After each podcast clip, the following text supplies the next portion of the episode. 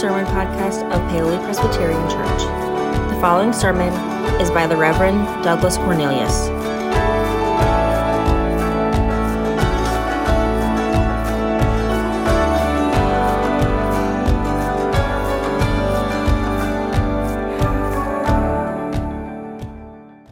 Well, good morning again.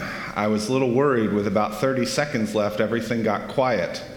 I turned to Jonathan, I said, There's still 30 seconds. They're not allowed to stop greeting yet. You got to just keep going.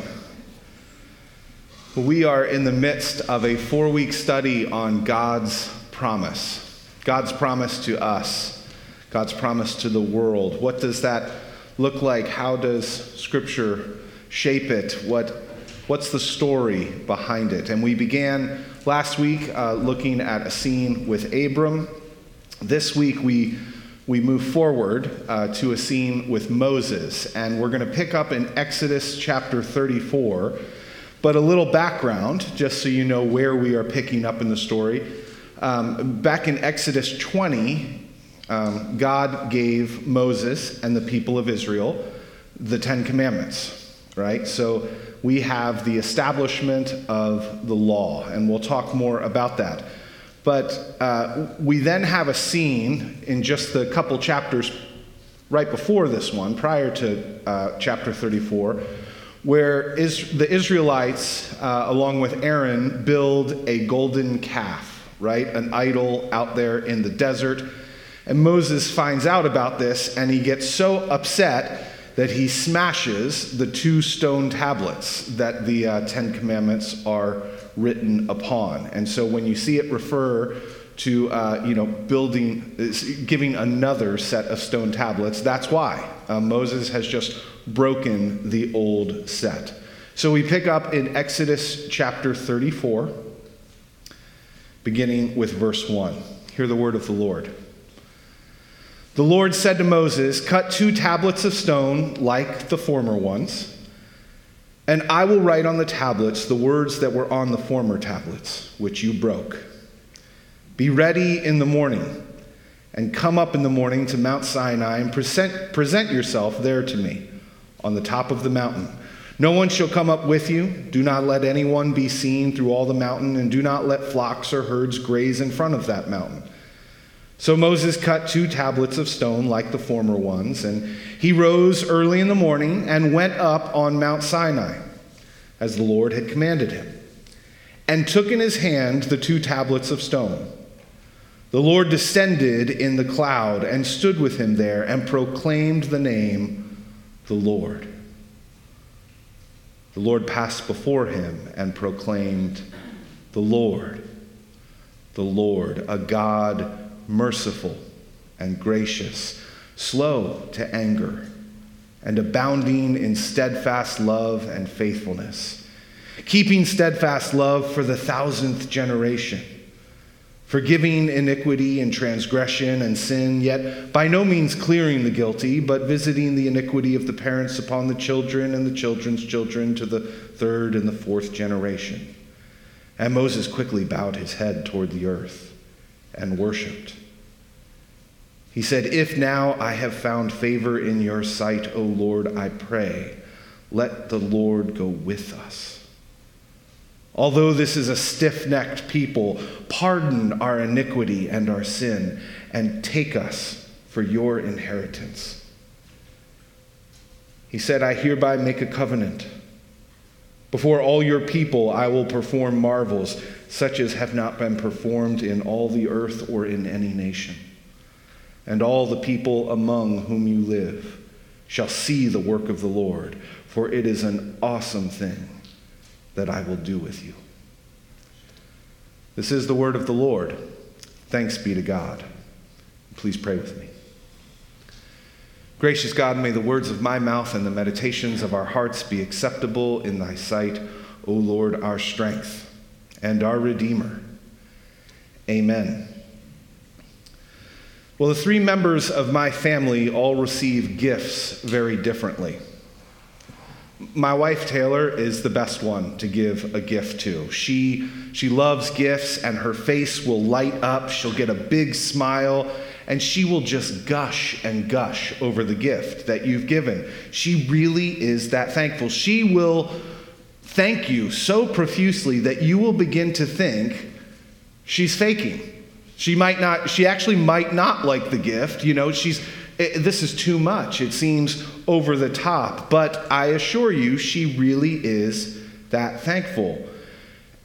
And she really does love every gift that she gets. Now, Annabelle, my daughter, my four year old daughter, is my favorite gift receiver. We gave her a few gifts about a month ago, uh, maybe four or five small gifts for her birthday. And she started tearing through the wrapping paper, just opening it all as quick as she possibly could. She must have opened all five gifts in about 30 seconds. By the end of it, she was, she was almost panting. She had gone so quickly through these gifts. And she looked at all that she had opened so quickly. She surveyed it all and she said, I don't like any of these gifts. yeah. So we had a teachable moment as parents about how to be polite when you receive gifts and say thank you, even if they're not your favorite, you know, so on and so forth. It's a good teachable moment for a four year old, but you do have to appreciate the honesty, right? Like, we're way too polite to do this as adults, but wouldn't it be great if somebody gave you a gift and you could be like, that's all right? You know? Uh, of course, she ended up playing with all the gifts for weeks and weeks on end, so I guess she liked them more than she initially thought. But we surmise she probably looked at the gifts and thought, where's the sugar? You know, where's the candy in, in this mix? But I'm different than both of them. All right? Taylor once gave me a gift that I liked a lot. I really loved it. It was, it was a little knife sharpener, right, for our kitchen. It was a very, very nice one. It was nicer than the one that I had had for years.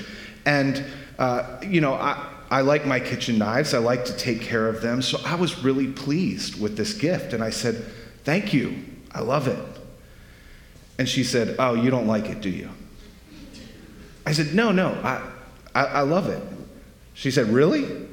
You don't look like you love it. I said, No, really, I, I love it. Really? Are you sure? And we went back and forth like this for about a minute. And I said, Look, I, I really do like the gift. And she said, Okay, good, good. I'll, I'll believe you. But just so you know, you should tell your face. right? Tell your face. What that means, my face wasn't conveying how enthusiastic I was on the inside about this gift. So she said, just tell your face, you know, that you love it that much. Apparently, my face wasn't showing how excited I was. I, I wasn't expressive enough. And what I felt on the inside wasn't showing on the outside. Right? What was true on the inside wasn't making its way to the outside. Now, last week we began exploring God's promise. And we noticed right away that this is a different sort of promise, right? God walked down the aisle of covenant twice, once for him and once for us. As if to say, I will keep my promise, and when, when you don't keep your promise, I will pay the consequence. The promise will still hold because I will hold it for both sides. That's different. That's a different sort of promise. And we're going to keep exploring this idea and see how that unfolds. But to understand the full gravity of that promise from last week and, and how it's different, we need to understand that last part when we don't keep our promise to God, when we don't keep our end of the bargain, when we don't treat our God as our God and instead spend our precious time and our resources, our very lives, worshiping something else. When all that happens, God will still treat us as God's people.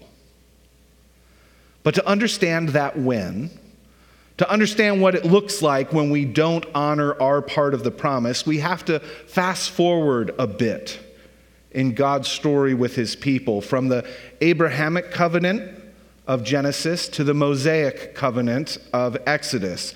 Abraham to Moses. Same covenant, same God, same people, but a different man leading those people. As we discussed before the scripture, God gives Moses the Ten Commandments in Exodus 20, and it establishes the law for the Jewish people. The law is Israel's attempt to understand and exhibit the godly life. The law is sort of a set of, of precepts, of, of teachings, of rules, of codes, of commandments, of mandates. Pick your word, but it's a roadmap with very, very detailed directions for how to travel, how to walk the godly life. See, ever since Abraham and the establishment of Abraham's descendants as the people of God, the people themselves have been fairly terrible at being the people of God. And after being delivered out of, slave, out of slavery in Egypt, the Israelites are wandering in the desert. And decades in the desert, it turns out, is not a recipe for faithfulness to the God that brought you there. And so God gives them the law. It's God's way of saying, You want me to be your God, you want to be my people, then you need to tell your life. Right? Just like I was grateful on the inside for a gift, but my face on the outside wasn't really showing it enough. And Taylor said, Tell your face. So it is with God and God's people. They say, You are our God. They say they worship God. They say they are God's people. But that faith that's on the inside hasn't really been showing on the outside. It's like God is saying, Are you really my people? Then you need to tell your life. But after the people receive the law, they actually just get worse and worse. And finally, in the few chapters before our text today, they have really gone off the rails.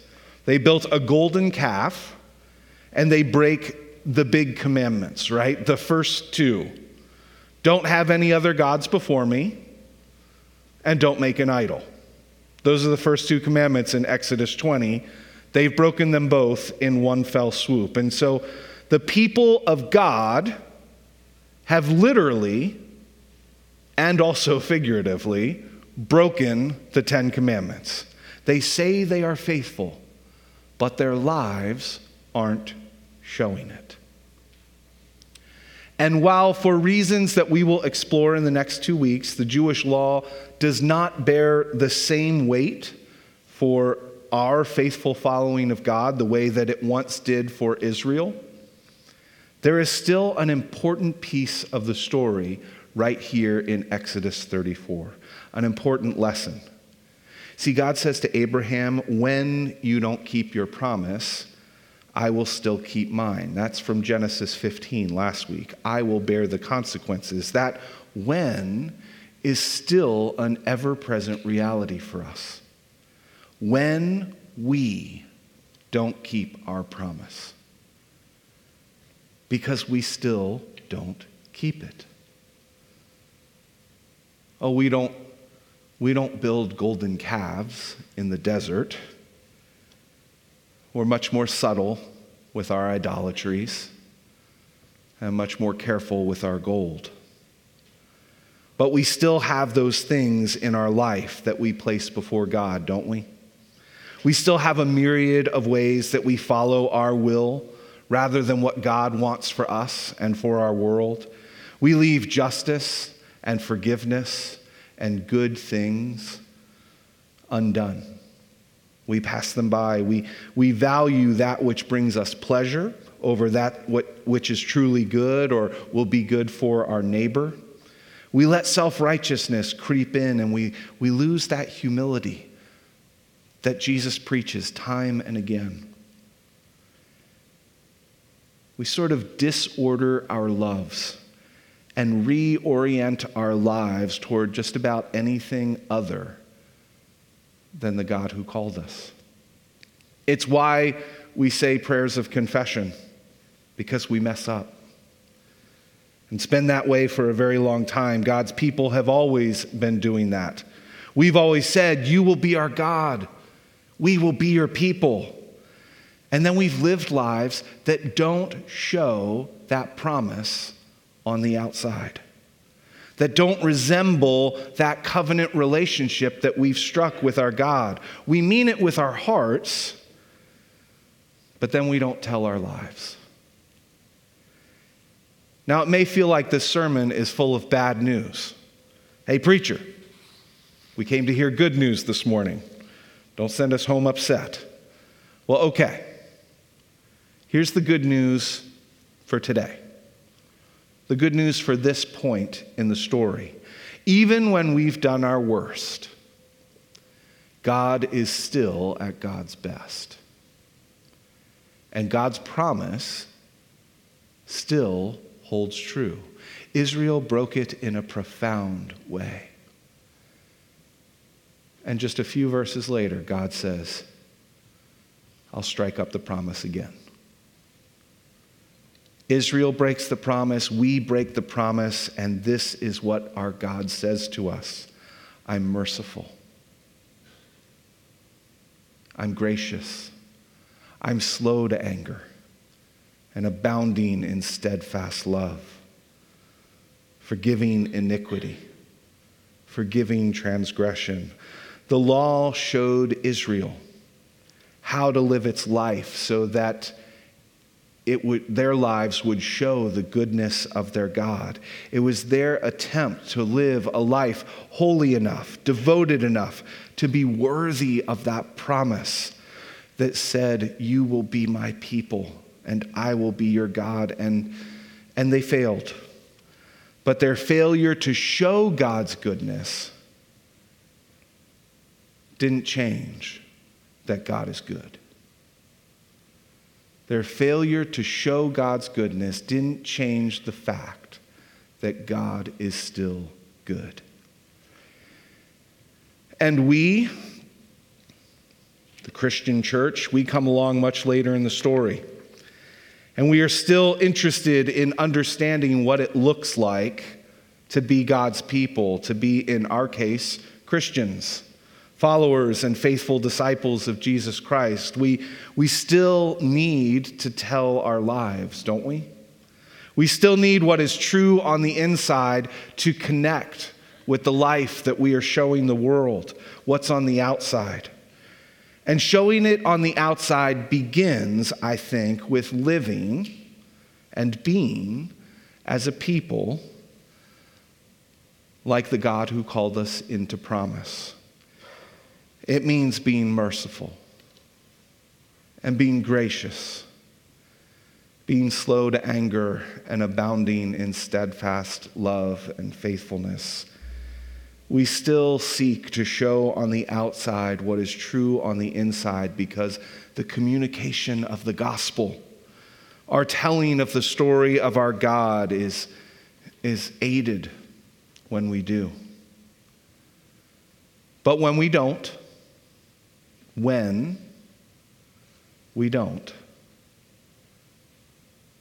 we still thank our God. We thank our God because God is still merciful, still gracious, still abounding in steadfast love and faithfulness, so merciful and so gracious, so loving and faithful that when it becomes clear that we, his people, will never in fact, never succeed at the law, never hold up our end of the promise, God pivots. God offers a shift in the covenant, an unexpected turn in the promise, something new. And we're going to hear more about that next week. For now, thanks be to God for the glimmers of hope along the way. Amen.